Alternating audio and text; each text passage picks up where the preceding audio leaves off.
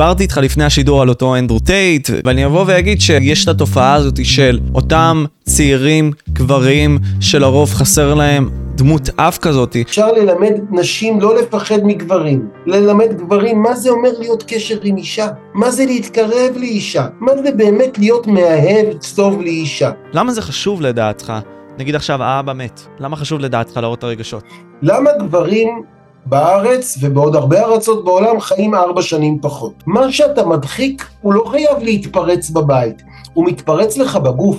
90% מהאוכלוסייה של המכורים בארץ, במרכזים למניעת סמים ואלכוהול, הם גברים. ידעת את זה? וואו. 90%. זה וואו, נכון? וזה מסר כל כך עוצמתי, תמיר. קח את זה לסוגיה מסוימת כזאת, וזאת השאלה האחרונה. מה זה גבריות כפי שאתה רואה אותה? וזאת תהיה השאלה האחרונה שלנו. וזאת תהיה השאלה האחרונה, זה הפצצה. טוב, זו באמת שאלה טובה לסיים איתה. אהלן החבר'ס, לפני שאנחנו נתחיל את התוכנית, אני רוצה קודם כל להודות לכם ולעוקבים החדשים. בכללי היינו ב-72% מהצופים שלא היו רשומים, וירדנו ל-68% מהצופים שלא היו רשומים. כלומר, יש יותר אנשים שיעקבו אחרינו. אבל חשוב לי שעוד יותר אנשים יעקבו, כי בסוף זה מה שיעזור לנו כערוץ להביא את האנשים הכי משפיעים בארץ ולקדם את תרבות השיח בישראל. זה יהיה בזכותנו, בסופו של דבר. אני צריך את העזרה שלכם, אני מנסה לעשות את המקסימום שלי, וזה הכל, בשיח עצמו, מקווה שתהנו. הנה אנחנו בעוד פודקאסט של משה פבריקנט, בואו נתחיל.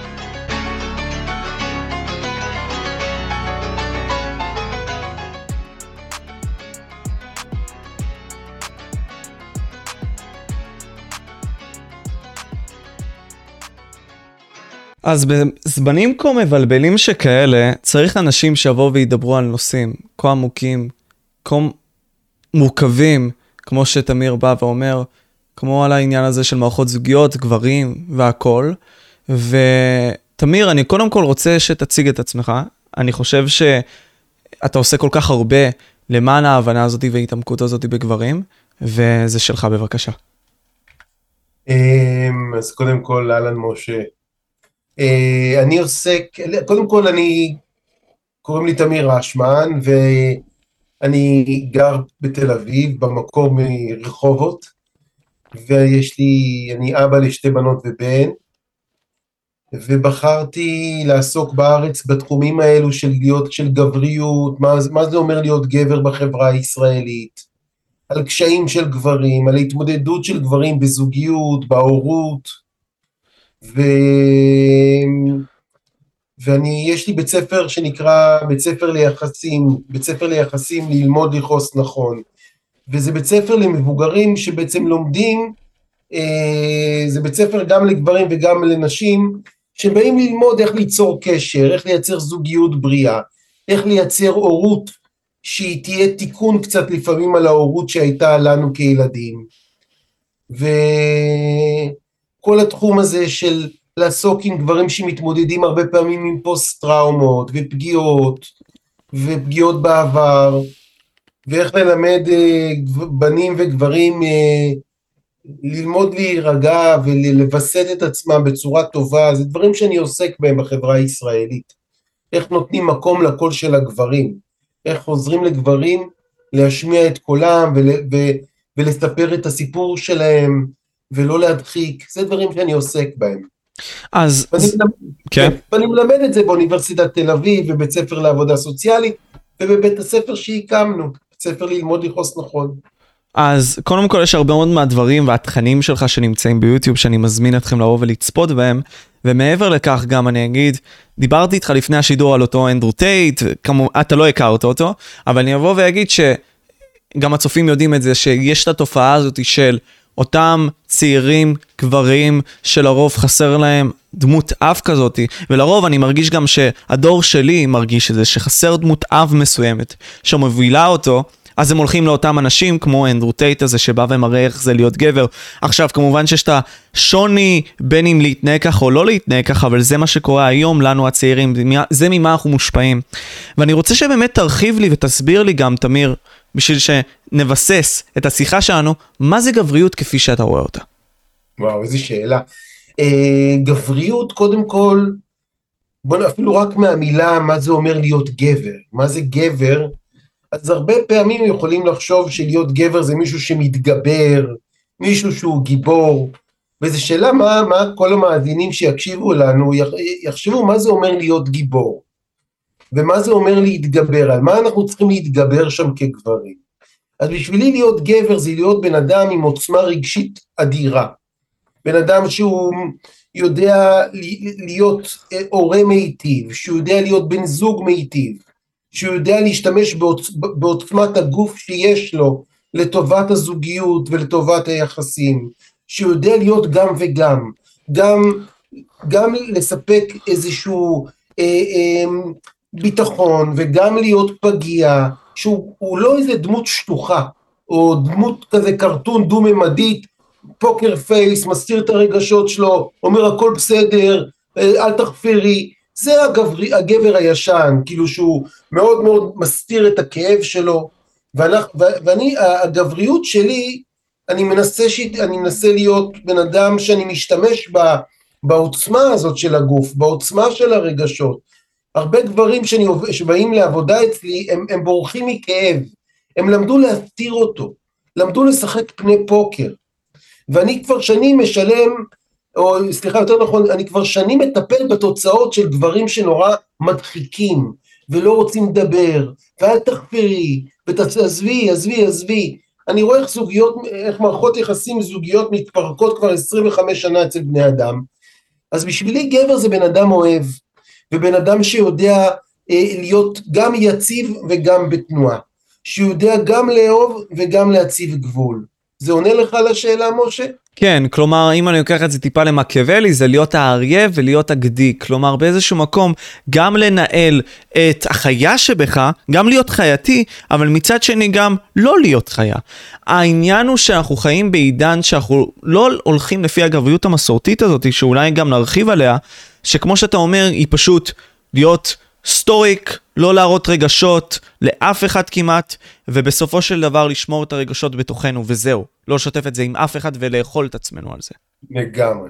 אז בוא באמת אולי נתעמק בזה. להיות שילוב, לא רק להיות שילוב של בן אדם שהוא גם לוחם, גם מאהב, גם, גם פגיע, גם שהוא ריבוי של כל כך הרבה דברים, משהו כזה, איזה גבר שיש בו צבעוניות, לא איזה פוסטר שטוח של משהו כזה שאי אפשר לייצר איתו קשר.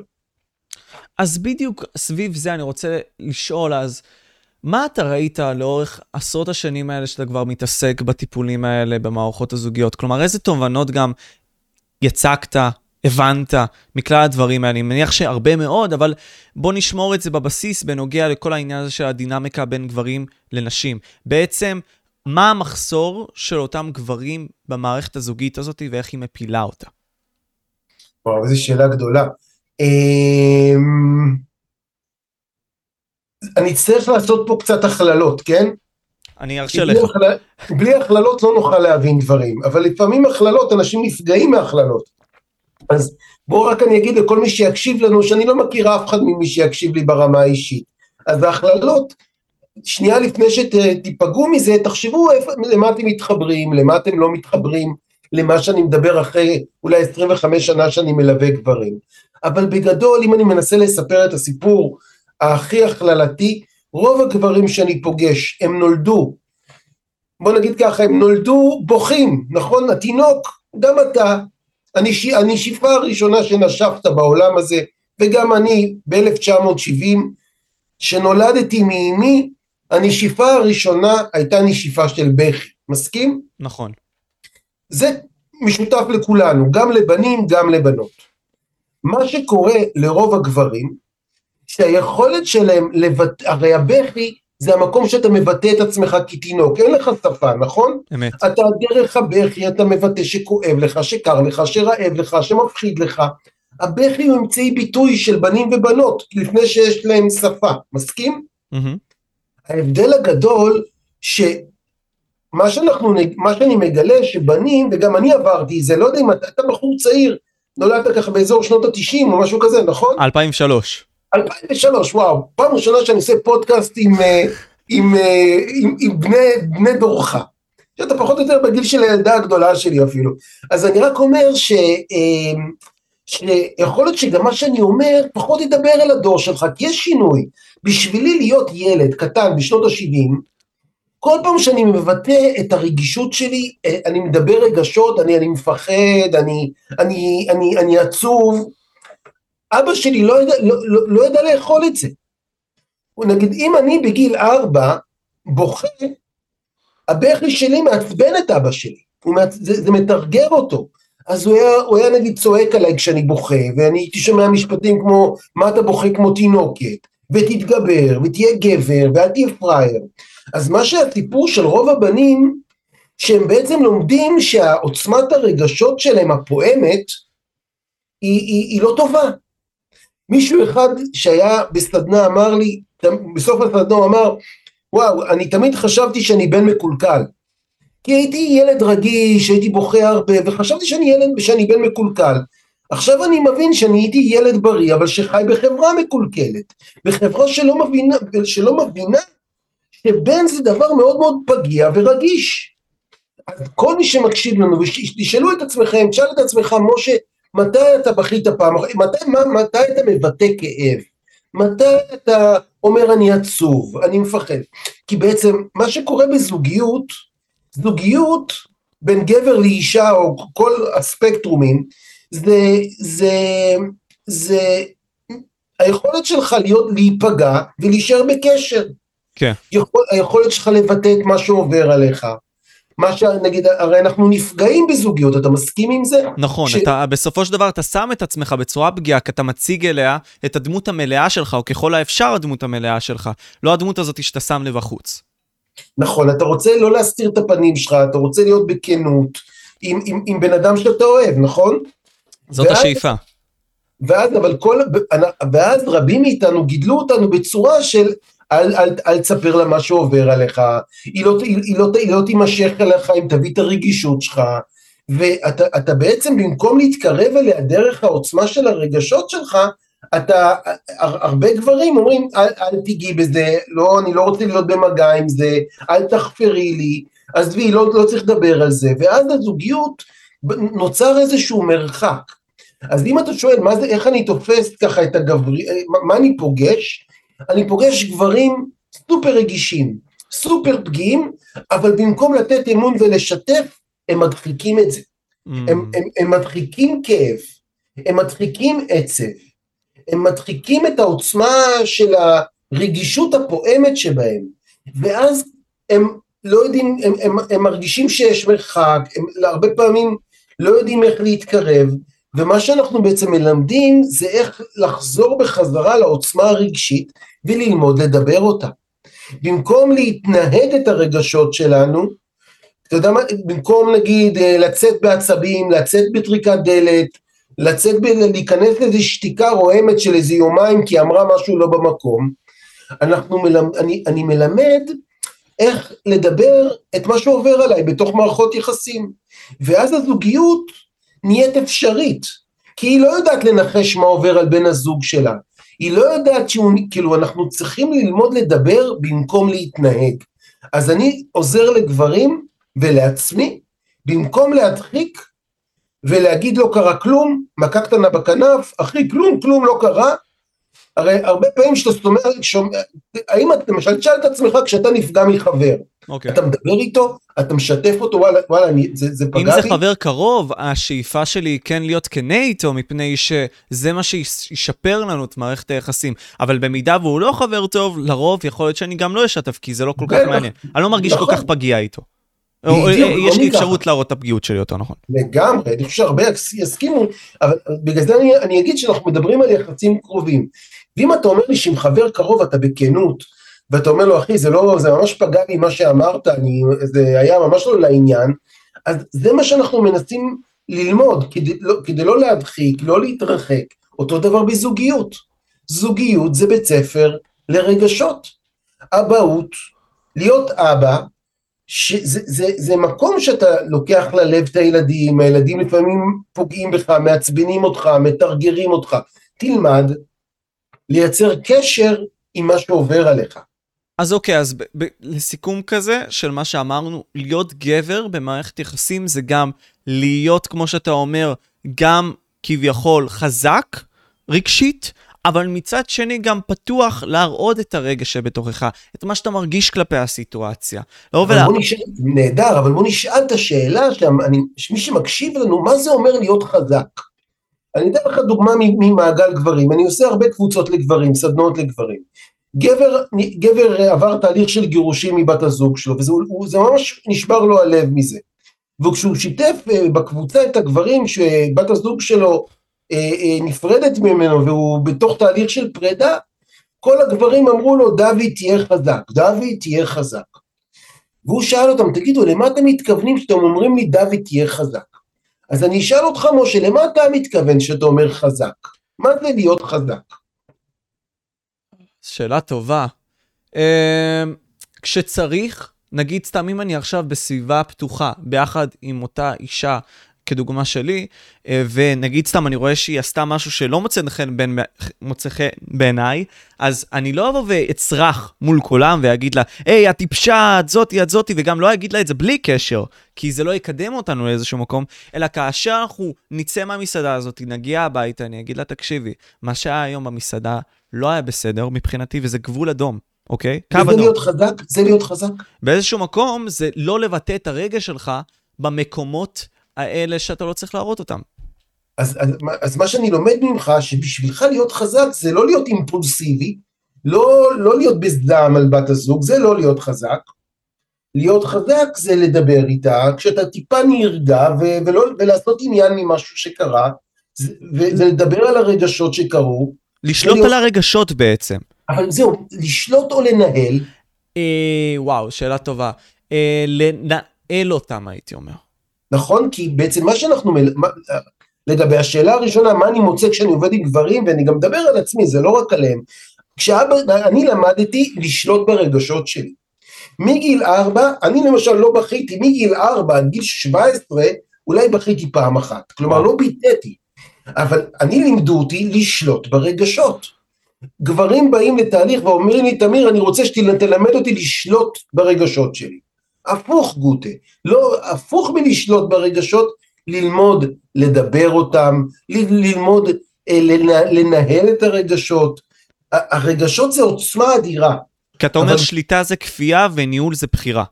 נכון, וגם, כמו, את, את, כשאתה אמרת, שאלתי אותך מה זה חזק בעיניך, אתה לא אמרת לא להרגיש, אתה אמרת למצוא את הרגע הנכון שאני אדבר עם בת הזוג שלי בלי להטיח את זה עליה, אלא אני אדבר איתה על מה שעובר עליי, וזה חוזק בעיניך, ואני מתחבר אליך בעניין הזה. להפוך את העוצמת הרגשות ואת עוצמת התחושות של הגוף שלי, את כל האש הזאת, לכוח בתוך מערכות יחסים, אבל לא לכוח ששורף, לא לכוח שהורס. וההפך מלשלוט, לווסת, לנהל. לנהל, זה דבר חשוב.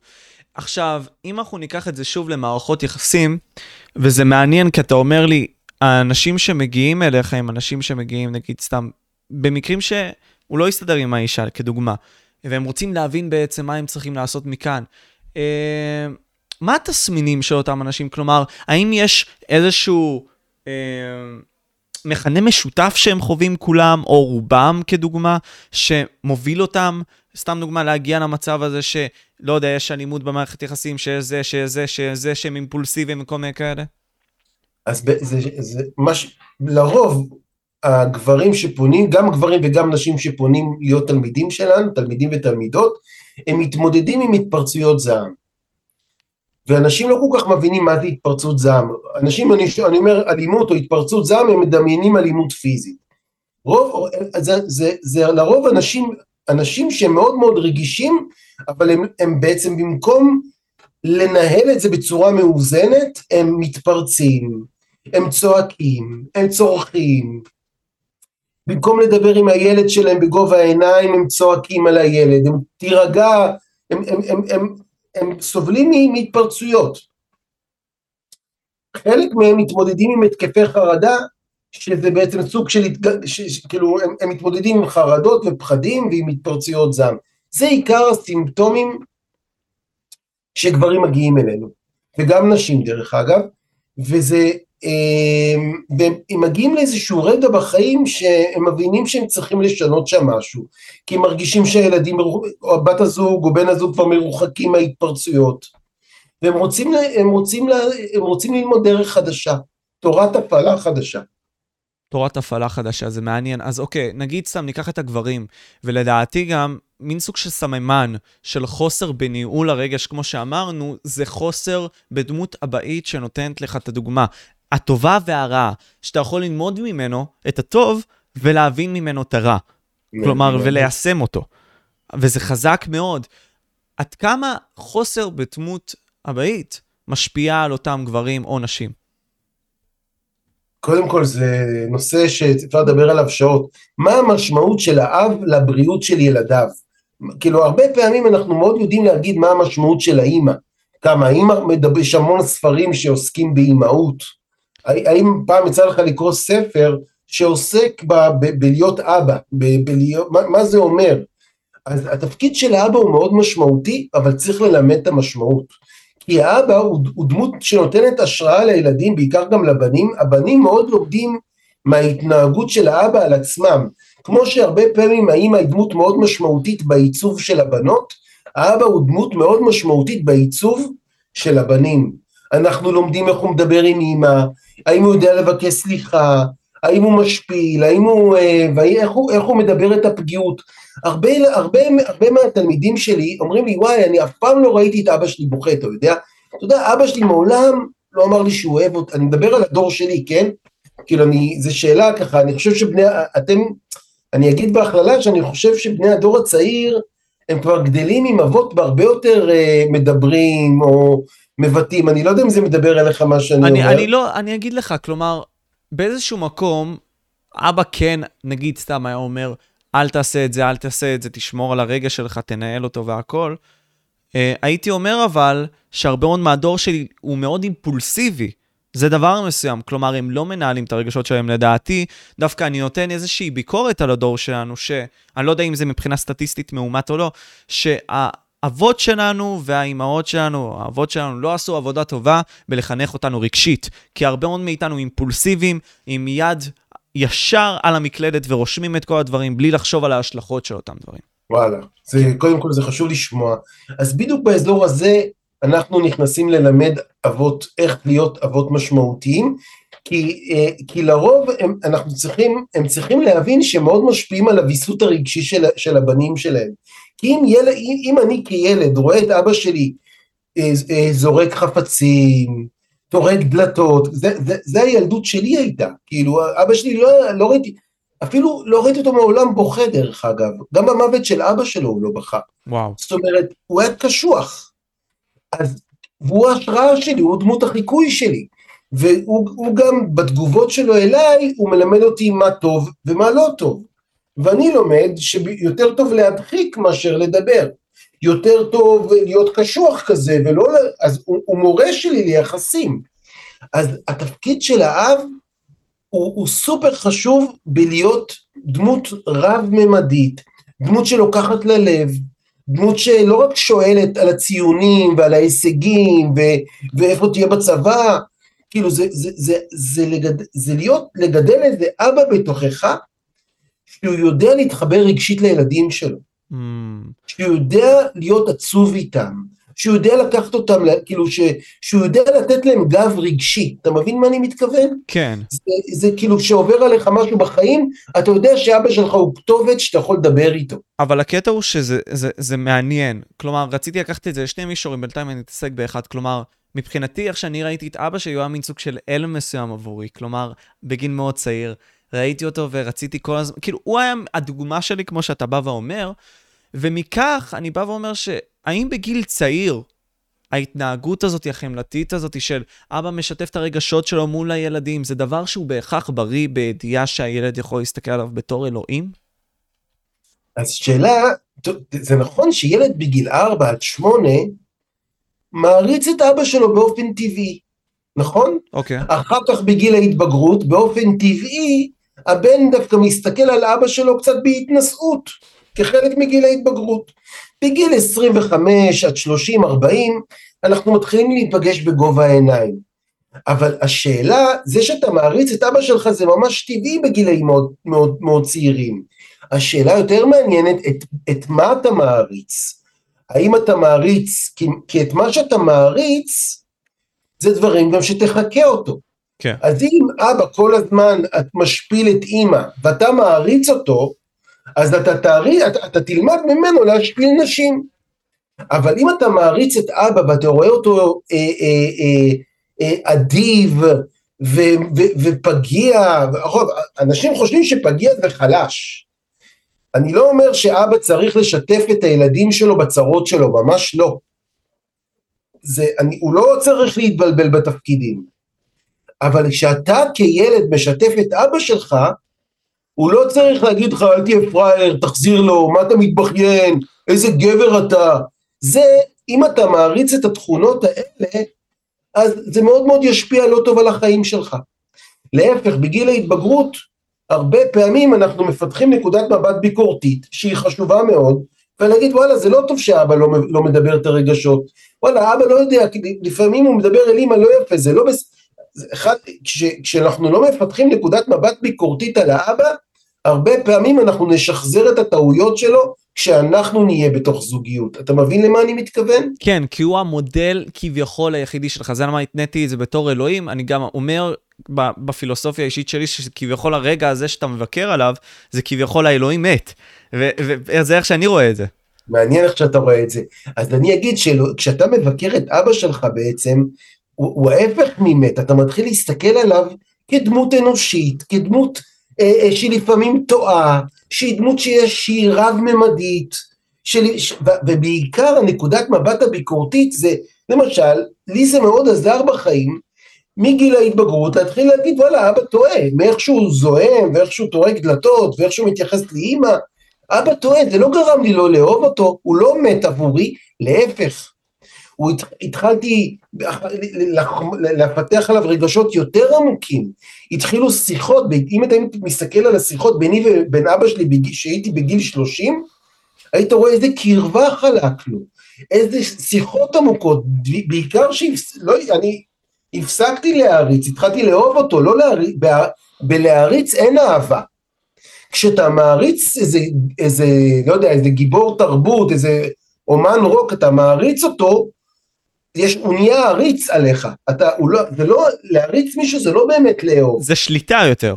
בדיוק, בדיוק, בעריצות יש שליטה, הוא כאילו שולט עליך, קובע עליך, אתה אפילו תרצה אותו, אתה תבחר מקצוע, כי אתה מעריץ את אבא, אז אתה, אתה תבחר מקצוע שאבא יגיד לך כל הכבוד בן.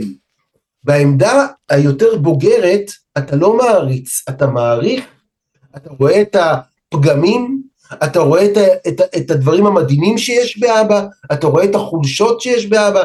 כשאני מספר לך על אבא שלי, זיכרונו לברכה, אני מאוד מספר עליו בהערכה, באהבה, והוא גם ידע את זה, והוא ידע גם שאני רואה אותו בצורה ביקורתית. הוא פעם אמר לי משפט נורא מרגש, הוא אמר לי, אתה יודע מה אני הערכתי, אני הערכתי מאוד אצלך שאתה ענית לי. כאילו, כל, מתוך כל האחים שלך, אתה היחידי שהעזת לענות לי, ואני מעריך אותך על זה. מה הוא אומר לי? שלא, הוא, הוא גם היה זקוק לילד שרואה אותו כמו שהוא. כי כשאנחנו מעריצים את האבא, אנחנו לא באמת רואים אותו, ואנחנו לא באמת גם רואים את עצמנו. זה שלב פסיכולוגי כזה של גיל מסוים שאנחנו יכולים להיתקע בו. אתה מבין מה אני מתכוון? כן, אני מבין מה אתה אומר. גיל מסוים, רגע, אבא, יש לו, עליון, יש לו יתרונות, יש לו, יש לו דברים מדהימים, יש לו נקודות תורפה, ואנחנו מתחילים לבנות את עצמנו ממנו. אבל גירשה, אנחנו מייצרים, אם אתה רק מעריץ, לא תעשה את האבולוציה מול אבא שלך. נכון. אנחנו דיברנו על העניין הזה של לראות את האבא כפי שהוא, ולא לבקר על מה שהוא. כלומר, מה שאני אומר פה שאוקיי, הוא עכשיו בן 50, הוא לא ישתנה. עדיף שאנחנו נראה אותו כפי שהוא ונתמודד עם זה ונדע להסתדר עם זה, מאשר כל הזמן לבוא ולהסתכל עליו ולהגיד, אתה כזה, עשית לי רע בילדות והכל. זה קודם כל, זה, יש, זה באמת, אמרתי לך, אתה, אתה בגיל של הילדים שלי, אני, אני בן 53, כן? אז אני אגיד לך שקודם כל אני משתנה, קודם כל, אם אתה תאמין לי, אני משתנה. אני בגיל 53 ואני משתנה. יש דברים שכבר לא השתנו, יש דברים שהשתנו, קודם כל, בסדר? אוקיי. Okay. עכשיו, אבל ככה אם אנחנו נעשה ככה בסטימולציה, כמו אני אבא שלך ואתה הבן, אז, אז קודם כל זה שאתה מבקר אותי, אל תרגיש אשמה על זה. זה טבעי, זה שלב בהתפתחות, זה טוב שאתה מפתח נקודת מבט ביקורתית. יש שלב שאתה תראה רק את מה שאין בי, ותכעס עליי, זה טבעי. אני כאבא צריך ללמוד להכיל את הביקורת בגיל 13, 14, 16, 17, אני צריך לא להיהרס מזה ולא להתפרק מזה, שאתה כרגע לא, אתה כרגע רואה את, בעיקר את, את, את מה שלא טוב לי. אני צריך לדעת שזה שלב מאוד חשוב בהתפתחות שלך בן. אחר כך, אתה תתחיל לראות אותי גם וגם, גם את המעלות שלי, וגם, ואתה תגיע להשלמה עם מי שאני עבורך. אבל בשביל להגיע לשלום הזה, אתה צריך לוותר על הערצה. כי בהערצה, אתה לא באמת מסכים לראות אותי כמו שאני. בגיל מסוים אתה חייב את זה להתפתחות שלך, כי אתה לא יכול להתמודד עם אבא, מור... ילד בגיל חמש לא יכול להתמודד עם תמונת מציאות מורכבת, אתה מבין? כן. ילד בגיל חמש עשרה מתחיל להבין קצת מורכבות. גבר בגיל שלושים שמעריץ את אבא שלו, הוא באיזשהו מקום ייתקע. הקריירה שלו יכולה להיתקע, הוא, הוא יהיה מאוד מרצה, הוא, יהיה לו אפילו טינה, הוא יכול להרגיש טינה כלפי אבא שלו, אם הוא נתקע בשלב של הערצה. ואני אגיד מעבר לכך שעצם העובדה שהוא גם מסתכל אולי עם משפחות אחרות ואומר, הנה האידיאל, הנה האבא בסדר הזה. למה אבא שלי לא היה כזה? ועל פי כך גם תאמר לו ככה, שומר לו ככה טינה, זה לא באמת יקדם אותו, כי שוב, נכון, העונה זו דוגמה נכון. הפוכה, זה כלומר לא הסתכלות של שליטה, זה הסתכלות של, וואו, עד כמה חרא האבא הזה, ועד כמה מצוין האבאות האחרים. אתה לגמרי מתאר דברים שקורים, אחד על אחד. וצריך לעזור לאותו, לאותו, לאותו נער, לאותו גבר, ל- ללמד אותו לא, לא להפך להיות, להיות קורבן של האבא הלא מושלם שהיה לו, אלא לפתח טכנולוגיות של ללמוד לדבר עם אבא, ללמוד לשאול אותו שאלות, למשל, אתה יודע, לבוא לאבא בגיל, אם אתה בגיל ככה 20, 25, ודברים מטרידים אותך מהאבא שלך, אז אתה יכול לבוא ככה בגובה העיניים ולהגיד, אבא, אתה יודע, היה, אני זוכר שכילד היית משפיל אותי, היית אומר לי דברים מאוד קשים. אתה יודע, זה פגע בי, זה, זה, זה, אני סוחב את זה עד היום, הייתי רוצה לדבר איתך על זה. הייתי רוצה להבין את השורש של הדברים, מאיפה זה הגיע, מה הסיפור של אבא שהיה לך. כשאנחנו מדברים את העבר הלא פתור שלנו, אנחנו מרפאים את העתיד שלנו. Mm, וואו. זאת אומרת, אתה מבין מה אני מתכוון? כן. כי בעצם הטראומות, אבא שלי חטף מכות רצח מאבא שלו, בשנות ה-40 בחיפה. במקל, בסרגל, מה שאתה לא רוצה. ילד מוכה, ככה היו עושים, ככה הרבה פעמים אבות של הדור של שנות ה-40 של המאה הקודמת, היו מכסחים את הבנים. אבא שלי לא יוצא דופן, אבל זה שרת הנשמה שלו, הוא נהיה פוסט-טראומטי, כאילו הוא נהיה באמת, לחטוף מכות מאבא, מכות קשות זה דבר שקשה להתאושש. מתאוששים אבל יש, יש צלקות. הוא נדר נדר מול אבא שלו לא להכות, אותה, לא להכות אותנו. והוא עמד בנדר הזה, הוא מעולם לא הרים על היד, אבל מה? הוא היה צועק ושואג וזורק חפצים, זה מאוד מאוד השפיע עליי. זה גם, אני, היו לי רגעים שהייתי כופה מול אבא שלי, ממש באימה. אז כל, אני גם נדרתי סוג של נדר מול אבא שלי, כאבא אני לא אצרח ואני לא אשאג על הילדים שלי, ואני מצליח לעמוד בנדר הזה. מה שאני מתאר לך, זה שדווקא בגלל שהיה לי דיאלוג עם אבא שלי אמיתי, הצלח, אני מצליח לעשות את השינוי הזה, הרי, אתה יודע, זה נקרא בעולם של פסיכולוגיה מעבר בין דורי. זאת אומרת, האמא הייתה פוסט-טראומטית, אז הבת שלה יכולה להמשיך את זה הלאה. ואנחנו מלמדים בבית ספר שלנו איך קצת לנתק את השרשרת, שאם נגיד חטפת מכות, שאתה לא תכה את הילדים שלך. אם אבא שלך היה צורח, שאתה במקום לצרוח תלמד להביא אה, אה, אה, יציבות וחוסן ואיתנות רגשית. וילדים מבינים שאתה כתובת עבורם, ויש להם את הגב של אבא, ויש את העיניים הטובות של אבא. כי אנחנו מנסים באמת לעזור לגברים להיפתח לגבריות מיטיבה שהיא שונה מהאבות שהיו לנו. וזה יכול להיווצר דרך דיאלוג עם האבא, דרך שיחות עם אבא, דרך ניסיון, אי אפשר לייצר השלמה או שלמות ככה סתם כנס. זה דורש עבודה, זה דורש, זה דורש, במקום להדחיק את הכאב מול האב, מול האבא, להתחיל להיות איתו במגע, להתחיל לדבר אותו, להתחיל לדבר, לחלוק איתו, במקום שנגיד גבר יצעק על בת הזוג שלו, שישתף אותה, תשמעי, אני גדלתי בבית שהיו בו צרחות וצעקות, אני אלך, אני, אני אעבוד על זה, זה, אני רואה שזה משפריץ לי גם פה, זה נורא קשה לי שאני דומה לאבא שלי, לייצר כנות כזאת. מה שהאדם לא פותר בעבר שלו, הוא מקבל את זה כגורל שלו, אתה מבין? וואו. מה שאנחנו לא פותרים בעבר, אנחנו מדחיקים וזה משפריץ לנו. זה שולט עליך באיזשהו מקום. ממש, ואני אגיד ממש. מעבר לזה גם, תמיר, אם אנחנו נבוא ונסכם את העניין הזה, אתה באת ואמרת שאם אתה לא מתמודד עם הצהרות שלך, בסופו של דבר הן רודפות אותך, ואני אגיד שאם אתה נגיד לא משחרר את הרגשות שלך, זה מה שאני מבין גם ממך, בסוף זה יצא מאיזשהו חלקיק אחר בגוף שלך. נגיד סתם, יש את העניין הזה של לסגור את התאים של, הב... אה, של הבית צ'כי, שנגיד סתם לא יצא הפרשות משם, אז זה יצא ממקום אחר, וזה בדיוק זה. זה בדיוק זה. איזה דימוי הבאת פה? רגע, תן, רק, רק בוא נשאר עם הדימוי שהבאת, זה דימוי פעם ראשונה שאני שומע אותו. אם אתה סוגר את בית השחי, ואתה לא רוצה שיראו שאתה מזיע נגיד, או משהו כזה, אז הזיעה תצא במקום אחר, נכון? זה מה שאמרת? אם אני סוגר את חורי ההפרשות של בית השחי, כן. אז זה יצא ממקום אחר. נכון, וזה דימוי נהדר להדחקות. אתה, מה שאתה לא, מה שאתה מדחיק, אתה מתנהג. במקום לדבר, זה ישפריץ לך דרך התנהגויות, זה פתאום תיכנס לשתיקה רועמת מול בת הזוג שלך של שלושה ימים, תהיה בונקר. מה שאתה לא מדבר, אתה, מה שאתה מדחיק אותו, משפריץ בהמון מקומות, בדיוק מה שאמרת. ועוד דבר נוסף, תמיר, כלומר, אם אני אקח אותך שוב בתור דמות, אני אקח אותך בדמות, בתור דמות האבא. ואני אגיד את הדבר הבא, אבא, אני רוצה כאילו לשוחח איתך. אתה יודע, הרבה מאוד אנשים לא מגיעים למומנט הזה כי הם מעדיפים לבוא ולטאטא את זה מתחת לשולחן. הם מעדיפים, כמו שאנחנו אומרים, לרחל על האבא, לבוא ולהגיד שהאבא הזה הוא הזה הזה, ולשים את זה מתחת לשולחן, כי אנחנו יודעים שהאבא הוא כזה וכזה וכזה והוא לא ישתנה. מכאן אני אומר, יש שתי גישות לקחת את זה, או לטפל בזה או לא לטפל בזה. עכשיו, אתה אמרת לי, בוא נטפל בזה. עד כמה זה קשה לטפל בזה, ומה צריך לעשות בשביל לטפל בזה? כי זה הרי דורש ביצים באיזשהו מקום, תמיר. ממש. דורש אומץ. אפרופו, אתה זוכר מה זה אומר להיות גבר? מה זה להיות גיבור?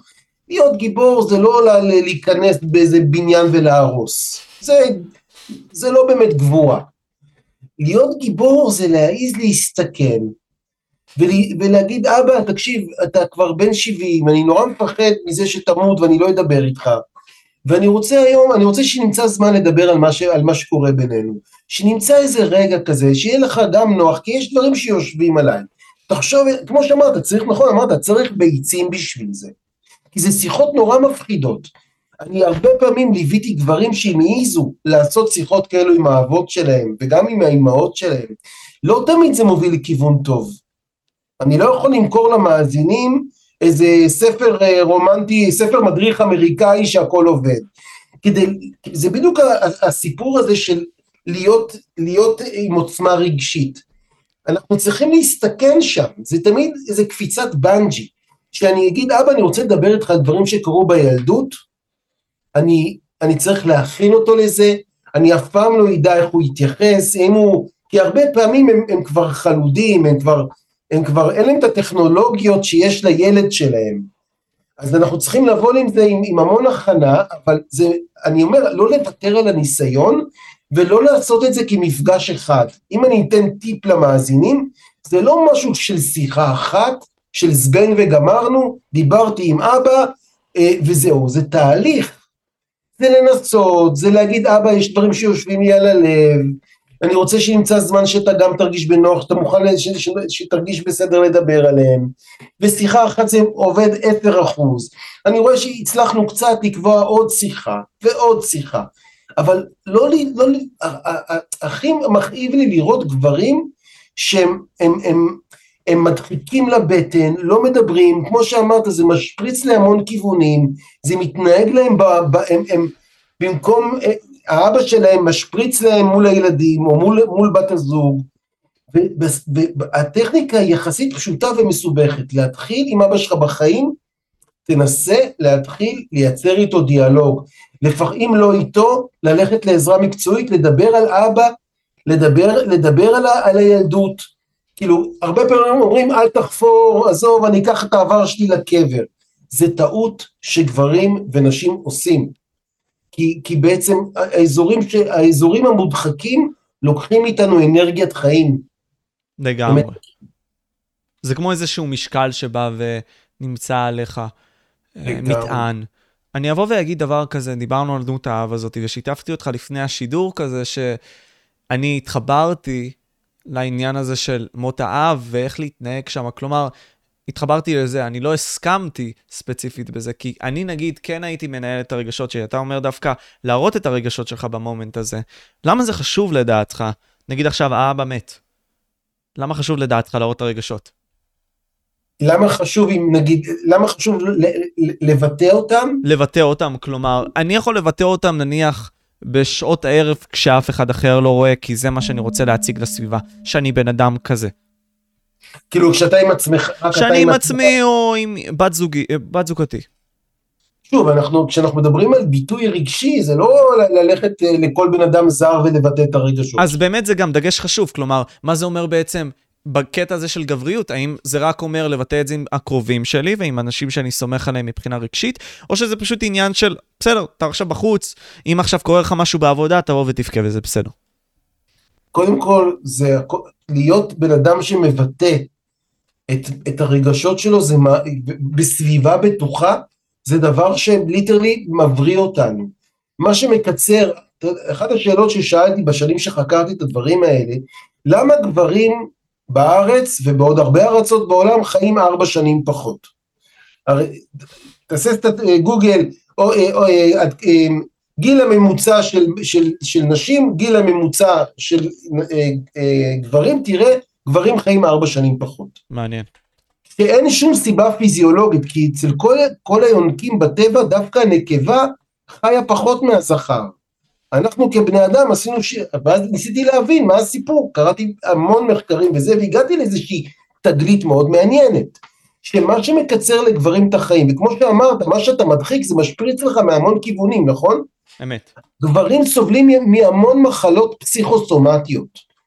אה, פסוריאזיס, התקף, מלא גבר, יש מלא גברים בגיל 50 כבר מקבלים התקף לב. אני ליוויתי גברים שבגיל 50 קיבלו אירוע מוח. אנשים, אה, גברים שסובלים מלחץ דם גבוה. מה שאתה מדחיק, לא רק שהוא, לא, הוא לא חייב להתפרץ בבית, הוא מתפרץ לך בגוף. אתה יודע שמלא גברים סובלים מכאבי גב תחתון, פריצות דיסק, בל... כאילו בגיל 50 תראה המון גברים סובלים, ממש סובלים מכאבי גב. זה קשור להדחקה של הגוף, הדחקה של הרגשות. המחיר הגדול להדחקה זה שבעצם הגוף נושא בעומסים ואתה לא מאוורר את זה דרך דיבור, דרך שיח, דרך שיתוף. אבל תמיר, אני אשאל אז שאלה שתאתגר אולי את זה. אני, נגיד, בדוגמה, יבוא ויבטא את הדברים האלה באגרוף, או לחלופין באובססיה שיש לי כלפי משהו. האם זה דבר טוב או האם זה רע? זה, השאלה עד כמה, זה טוב במידה, כמו, כמו סמים, זה, זה אם אתה מעשן ג'וינט פעם ב... אוקיי, לא נורא, אבל אם אתה מכור לוויד, ואתה על 40 גרם, 50 גרם בחודש, זה, זה לא תתפקד. אז מה שאתה אתה לגמרי נוגע בנקודה, סתם, על ידע כללי, כי אתה יודע, זה התחומים שאני חוקר ומלמד באוניברסיטה. יש בכל עיר גדולה מרכז לטיפול במכורים, מסמים ואלכוהול. אשקלון יש, בכל עיר יש. 90 אחוז מהאוכלוסייה של המכורים בארץ, במרכזים למניעת סמים ואלכוהול, הם גברים. ידעת את זה? 90 אחוז. זה וואו, נכון? אוקיי. 90 אחוז מהמכורים בשירות הציבורי הם גברים. גם את זה חקרתי המון המון שנים. הסיבה, למה גברים אוהבים אלכוהול? למה גברים אוהבים אה, אה, ג'וינט או סמים? למה הם אוהבים אה, אה, ללכת ל- לעשות אגרוף כל הזמן באופן אובססיבי? כי זה תחליף לקשר. זה תחליף לדיבור אמיתי עם, עם בת זוג, עם בן זוג, זה, זה תחליף. וברגע שאנחנו משתמשים, במקום, במקום להבין את עצמנו ברוח, בקרבה, בזוגיות של, של קשר עין ו- ו- וחברות אמיתית, הסתמים נכנסים ממש טוב למי שמדחיק, מישהו עבר דברים קשים בילדות, עבר דברים קשים בצבא, עבר, כאילו נפצע ברמה הנפשית בגלל אלימות במשפחה, אלימות רחוב או אלימות בצבא, הוא פוסט טראומטי, ואז הסמים, הוא מאוד יאהב את הסמים כי זה סוג של, זה סוג של, אה, אה, זה מרגיע אותנו, אבל בלי לדבר על מה שבאמת קורה. אין שום בעיה שתלך לעשות אגרוף, זה מצוין. אם יש לך רק אגרוף, רק אלכוהול, רק סמים, זה צרה צרורה שתקצר לך את החיים. כי אתה צריך גם את האגרוף, אבל גם קשר, גם לשתף, גם לדבר. האדם הוא בעל חיים מבטא, אנחנו רוצים לדבר ולא רק להתנהג באגרוף את מה שקורה לנו. Mm, וואו, זה מאוד חזק. קודם כל, הנתון הזה מאוד הפתיע אותי בלי קשר. לא, לא, לא ציפיתי לדבר כזה, וזה מאוד מחבר לי הרבה מאוד לינקים עכשיו בראש, שהרבה מאוד מהמטען הזה, שאתה יודע, אנשים הם דווקא עם יכולת, יש להם אינטליגנציה רגשית ברמה מטורפת. למי? משמעותית יותר גבוהה מאשר לגברים, לנשים. באמת? באמת? לא נכון? אז טוב שאנחנו נפגשים, משה. אוקיי, אז ת, תחדד לי את זה, אולי אני טועה. אנחנו, הרגילו אותנו לחשוב שאנשים הם גיבורות, הם, הם, הם, הם, הם מאוד מאוד רגישות, והגברים נכים רגשית. שטות גמורה. אוקיי. נשים, בנות, מאוד מעודד, מעודדים אותם מקטנות לדבר, לגדל, לגדל דברים, מגדלים, באמת מעודדים אותם להיות אה, בתוך מציאות רגשית. זה לא שהן יותר מפותחות רגשית מהבנים, הם יותר, זה, אה, עם החיים זה כמו איזה חדר כושר, הבנ, הבנות מאוד מתאמנות בחדר כושר של הרגשות. את הבנים הם לומדים להזניח את החדר כושר הרגשי, ומתאמנים בחדר כושר הפיזי. אז אתה תגיד, נכון, אז נשים מדברות יותר, ויש להן יכולת יותר גבוהה, הם פיתחו יותר שפה לרגשות שלהם, אבל זה לא מולד, זה לא, כאילו, אם אני, אם אתה תגדל, תגדל בחברה או במשפחה, כאילו, אני יכול להגיד, יש לי שתי בנות ובן, הבן הוא רגיש לא פחות מהבנות, הוא יודע לדבר, מכיוון שאנחנו מעודדים אותו להיות לדבר רגשות, הוא, הוא, הוא, הוא, הוא אומן של רגשות, הוא מאסטר של רגשות, לא, הוא לא נופל מה, מהבנות, אבל בגלל החינוך לבנים בארץ, אנחנו בעצם מלמדים אותם לא לעבוד עם החוכמה הרגשית שלהם. אתה צריך לבוא לראות קורס של גברים באוניברסיטה, 16 גברים, אתה תראה שם מאסטרים של רגשות, כי הם לומדים לעבוד עם העוצמה של הרגשות שלהם. אז אתה אומר שזה פחות מולד, כמו שזה יותר אפשרי פשוט להתאמן על זה, ונשים כשלעצמן פשוט יותר מתאמנות על זה, כי הן מקבלות הסלעה חברתית לזה? לגמרי, מעודדים אותם לזה.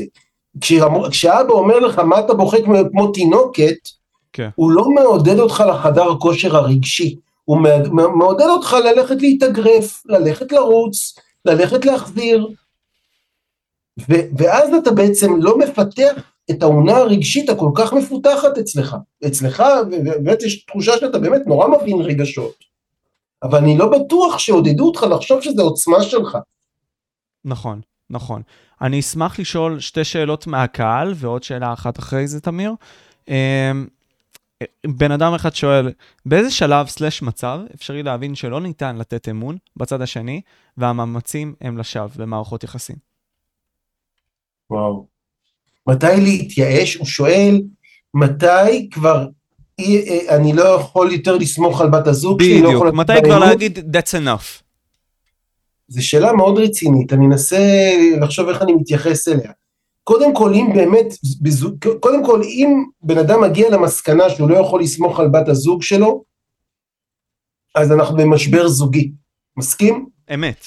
כי הלבנה, הלבנה הכי בסיסית בזוגיות זה, לבנ, זה לבנת האמון. trust, כן, לגמרי. אם אין trust, אין אינטימיות, אין קרבה, אתה כל הזמן תהיה בחשדנות, אתה תהיה, באובססיה, אתה תהיה ברכושנות. אז אם בן אדם אומר, אני, אני איבדתי אמון בבת הזוג שלי, אני לא מאמין שאני יכול לסמוך עליה, אז הוא צריך ממש, לת... כאילו, ואם הוא עדיין חושב שהקשר הזה בשבילו, הוא צריך ללכת לטיפול זוגי, הוא צריך לבדוק האם באמת אבדה תקוותם, ואם אבדה תקוותם ואי אפשר לשקם את האמון, צריך ללמוד להיפרד בצורה בריאה. אז אני אחבר את זה באמת לשאלה הבאה כזאת, ואני אגיד שזה בדיוק במקום הזה של הקנאה המוצדקת הזאת שמגיעה גם והרבה מאוד בחורים גם, ואמרתי לך שאני עשיתי שיחות בנוגע לזה, באים ואומרים, אני לא אשחרר את הבחורה שלי למועדון לילה, מפני, מפני שהיא לא יכולה לשלוט על עצמה, היא נאיבית, היא לא יכולה לבחור בדבר הזה, ינצלו אותה, יכולים לעשות לה פגע וכל מיני כאלה, והם בוחרים פשוט לא לתת לה לבוא ולצאת לאותם מועדונים. אתה יודע מה אני אגיד לאותו בחור? מה אתה אומר לאותו בחור? קודם כל אני אגיד לאותו בחור, שהוא מתבלבל בין, הוא מתבלבל, זה נורא אנושי, הוא מתבלבל בין אהבה לרכושנות. כאילו, ברגע שאתה עוצר את חופש התנועה של בת הזוג שלך, ואתה נהיה אובססיבי, אתה מפחד שהיא תבגוד בך, אז קודם כל אתה צריך לטפל בבעיית האימון שיש לך, ובקושי שלך אתה, אתה יותר מנסה לשלוט, אתה, אתה שולט במקום לאהוב. אתה מנסה לשלוט בתנועות שלה, ואתה אומר אל תלכי, עכשיו, מצד שני, אם יש בעיית אימון בזוגיות, ובאמת אתה לא סומך על, ה, על הכנות שלה, ואתה לא סומך על הנאמנות שלה, ויש כבר דברים שקרו, זה דברים שדורשים טיפול והתייחסות. אבל אם אתה גבר ואתה כל הזמן מונע תנועה כי אתה מפחד שתבגוד בך, אתה, זה בעיה רצינית, זה גורם להתמכרות למערכות יחסים. אתה נהיה אופס... והרבה גברים סובלים מזה, גם נשים סובלות מזה, אתה יודע, גברים מגיעים אליי, אומרים לי, היא שולחת לי, אני, אני בדרך אליך כבר קיבלתי 16 הודעות בוואטסאפ, והיא רוצה שאני אגיע אליך לצלם את הקליניקה, שיהיה לי הוכחה שהגעתי אליך, כי היא לא מאמינה לי. וואו. וואו, זה נכון, זה וואו. זה איזה סיוט לחיות בזוגיות כזאת של חשדנות מטורפת. היא רעילה. הזוגיות הזאת. זה ממש נכון, זוגיות שיש חשדנות ברמה אובססיבית, זו זוגיות שהיא צריכה, לב... כאילו, זה לא יעבור אם בן אדם לא יתעורר על עצמו.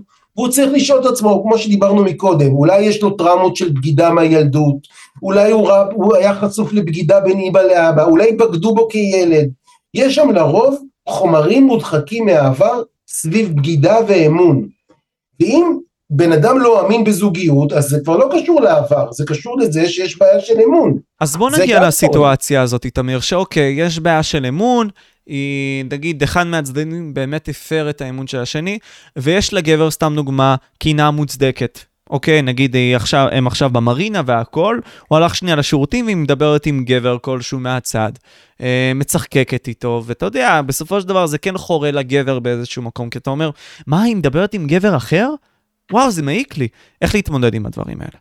אז זו נורא שאלה, זו שאלה איזה, איזה, איזה ערכים, האם הם מסכימים, הזוג הזה, על ערכים בסיסיים, כי יכול להיות שבשבילה זה סתם אה, אה, שובבות, בשבילו זה בגידה, זה בדיוק השאלה עד כמה הם יעיזו לדבר על הערכים שלהם, אתה יודע, הוא בא מתרבות מסוימת שיש בה חוקים וכללים וציפיות, היא באה מתרבות אחרת, יש שם ציפיות וכללים. יכול להיות שמה שבשבילה הוא סתם... פלירטוט או משהו בסגנון הזה. פלירטוט נעים וכזה בשובת נעורים, בשבילו הוא רואה בגידה מטורפת. אם אין שפה ודיבור הלך עליהם, הם לא הצליחו ליישב שום דבר. הוא יכול להגיד, תשמעי, זה נורא פוגע בי, זה כואב לי שאני ממש מרגיש שאת מפלרטטת איתו, אני רוצה לדבר איתך על זה. זה מכניס אותי לסרטים, ואז היא תגיד, יואי, אני אשמח לדבר איתך, כי אני באמת שמה לב שאחרי שאני ככה מדברת עם מישהו שאתה לא מכיר, אתה יומיים לא מדבר איתי ואני לא מבינה למה, ואז אני מרגישה, וואו, מה כבר עשיתי? הדיבור, אנחנו שוב נחזור למסקנה שללמד תקשורת בין גברים ונשים, זה סוד הקסם הזוגי. כי זה כמו מגדל בבל, אתה זוכר את מגדל בבל בספר בראשית? זה כאילו, היא באה מכוכב אחד, היא מדברת ככה, הוא מדבר ככה, הם לא נפגשים, לא מצליחים... בגלל, ש... בגלל שהם כבר לא יכולים לדבר את אותה שפה, הם כבר לא יכולים לבנות את המגדל ולהמשיך. בדיוק. זה קצת ביצה ותרנגולת. זה, זה הסיבה למה בבית ספר שלנו ליחסים, אנחנו מלמדים את השפה הרגשית. אנחנו, אנחנו לומדים במקום להתנהג, לדבר את הציפיות שלנו, לדבר את הרגשות שלנו, לדבר את הערכים שלנו. על כל דבר אפשר להתנפץ בזוגיות אם אנחנו לא מדברים עליה. אז, אז, אז כשזה נהיה ככה רכושני, קנאה הרסנית, צריכים ללמוד, פשוט צריך ללמוד דרך, דרך חדשה, דרך של תקשורת בריאה, במקום להגיד יא בוגדנית, יא, אתה יודע, כל מיני יא, שלוש נקודות, קללות. כן. אני, אני רוצה לדבר איתך על זה, יש לי פה משהו, זה יש משהו שמתרגר אותי. אני רוצה להבין את זה איתך, כאילו, אני רוצה להבין למה אני נכנס לסרטים כל פעם שאת יוצאת בלעדיי. אפשר להפוך את זה לדיאלוג בריא בין שני אנשים שלא יודעים לייצר קשר. עכשיו, אני אקח את זה לסוגיה מסוימת כזאת, וזאת השאלה האחרונה, כלומר, וזה באמת חורה לי הסיטואציה הזאת. אולי אתה פחות מכיר אותה, תמיר, אבל אני אשתף. בעידן הדיגיטלי שלנו, יש את השבטים הדיגיטליים האלה, יש את מנהיגי השבט הדיגיטלי, אני אקרא לזה, נגיד סתם אנשים כמוני, שיש להם ערוץ. ומאחוריהם יש את העוקבים שלהם. ומי שהעוקבים שלהם, הם עוקבים אחרי מנהיג השבט, בסדר? אם אנחנו נדמה את זה ככה. מכאן אני מרגיש שמנהיגי השבט. זה מושגים ש... באמת, יש לנו דורות, יש לנו 30 ומשהו שנות הפרש בינינו. זה ככה קוראים לזה מנהיג השבט? לא, לא, אני, אני, אני, אני המצאתי את זה לגמרי, מנהיג שבט דיגיטלי, זה פשוט כדי להנגיש את זה יותר לך. אבל הקטע הוא שאני אומר, מנהיגי השבט הדיגיטליים האלה, נגיד סתם שהם נשים, אוקיי? קשה להם לנהל שיח עם הגברים. נגיד, לי, בתור מנהל ערוץ שהוא מאוד פתוח מבחינת האורחים שהוא מביא, היה לי מאוד מאוד מאוד קשה להביא את הנשים אליי. ואני שואל אותך, אז תמיר, אם אנחנו נשאל את זה בצורה כזאת, האם אתה רואה שיש בעיה פונדמנטלית בחברה שלנו בין השיח בין גברים לנשים? וואו. ואיך פותרים אותה? וזאת תהיה השאלה האחרונה שלנו. וזאת תהיה השאלה האחרונה, זה הפצצה. טוב, זו באמת שאלה טובה לסיים איתה. אז קודם כל כן, אני חושב שיש קושי מאוד גדול בחברה הישראלית במפגש בין גברים ונשים. קודם כל, מס... יש, בה, יש קושי, יש אתגר, יש, בהרבה פעמים אני ככה מסתכל על שיח של קבוצות נשים, אני לפעמים מתכווץ מאיך שמדברים על, על, על גברים.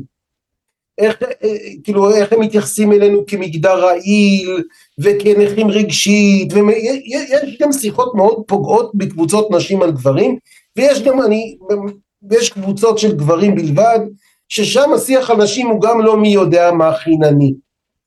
אז קודם כל אתה מצביע פה על בעיה, אבל אני רוצה לדבר על הפתרון.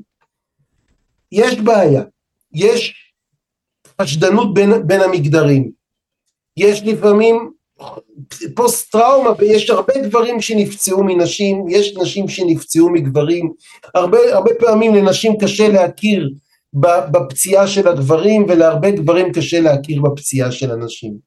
מה שאני לפחות יכול להגיד לך שאני מנסה לעשות בארץ, ואני עובד חזק מבוקר עד לילה באזור הזה, זה במקום לדבר על המלחמה בין המינים, לדבר על השלום בין גברים ונשים. ללמוד להשכין שלום, אנחנו לא באמת מקוראים ממאדים ואני מכוכב אחר.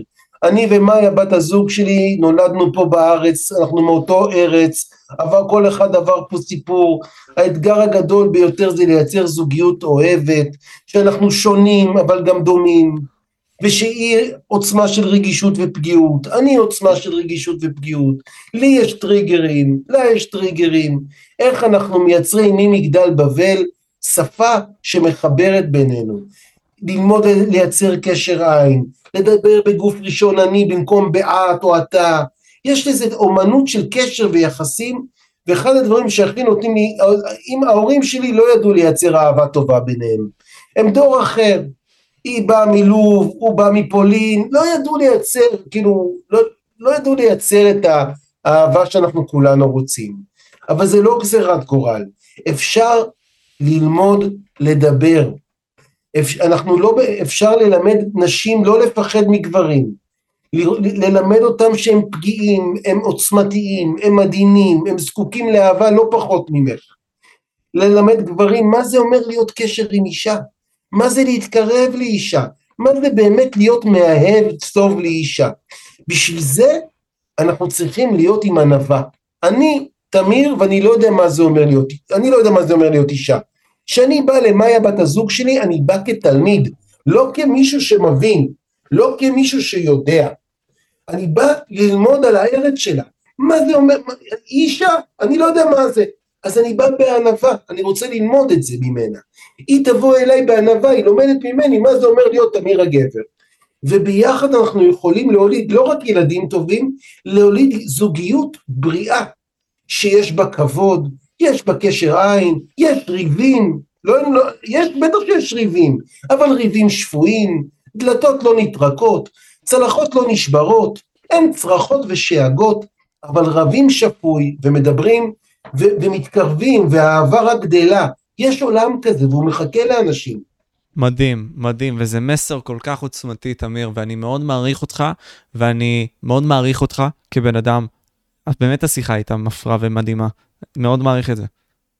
אני ממש, אה, פעם ראשונה שאני פוגע, עושה פודקאסט עם בחור צעיר כמוך, סקרן, נבון, שואל שאלות, וואו, איזה שאלות. אז uh, uh, תודה רבה על המפגש הזה. מסקרן איך המאזינים שלך, שתף אותי אחר כך איך הגיבו לשיחה שלנו, מאוד מסקרן אותי. בטח uh, מקשיבים לך יותר צעירים, חבר'ה בגיל שלך, אני מאמין, לא? בני 17 עד כזה 30 זה בערך הממוצע. וואי, מדהים, זה, זה קהל שאני פחות פניתי אליו עד היום, אז זה מעניין איך אנשים יגיבו לקול שלי. הם מחפשים את זה, הם מחפשים את זה, תמיר. ו... ואני מקווה שהם גם ילכו וישמעו את זה. חשוב. אז, מעולה, אז בואו ללמוד אצלנו בללמוד לכעוס נכון, בית ספר ליחסים. יש עוד דברים שאתה רוצה לבוא ולהגיד, נגיד את המקומות שהרצופים שלי יכולים לפנות אליך? מי וכאלה. שרוצה לה, להמשיך להקשיב לי, יש לי אתר כבר 17 שנה, תמירשמן.co.il, 30 פה, יש מלא פודקאסטים, מלא הרצאות מצולמות, מלא מאמרים בתחומים שדיברנו, אז מי שרוצה להעמיק, פשוט תכתוב תמיר אשמן בגוגל ולהגיע לצלילה על חומר שקשור לגבריות וזוגיות ועצבים וויסות. קיבלתי. טוב, תודה רבה לך, תמיר. תודה רבה לך.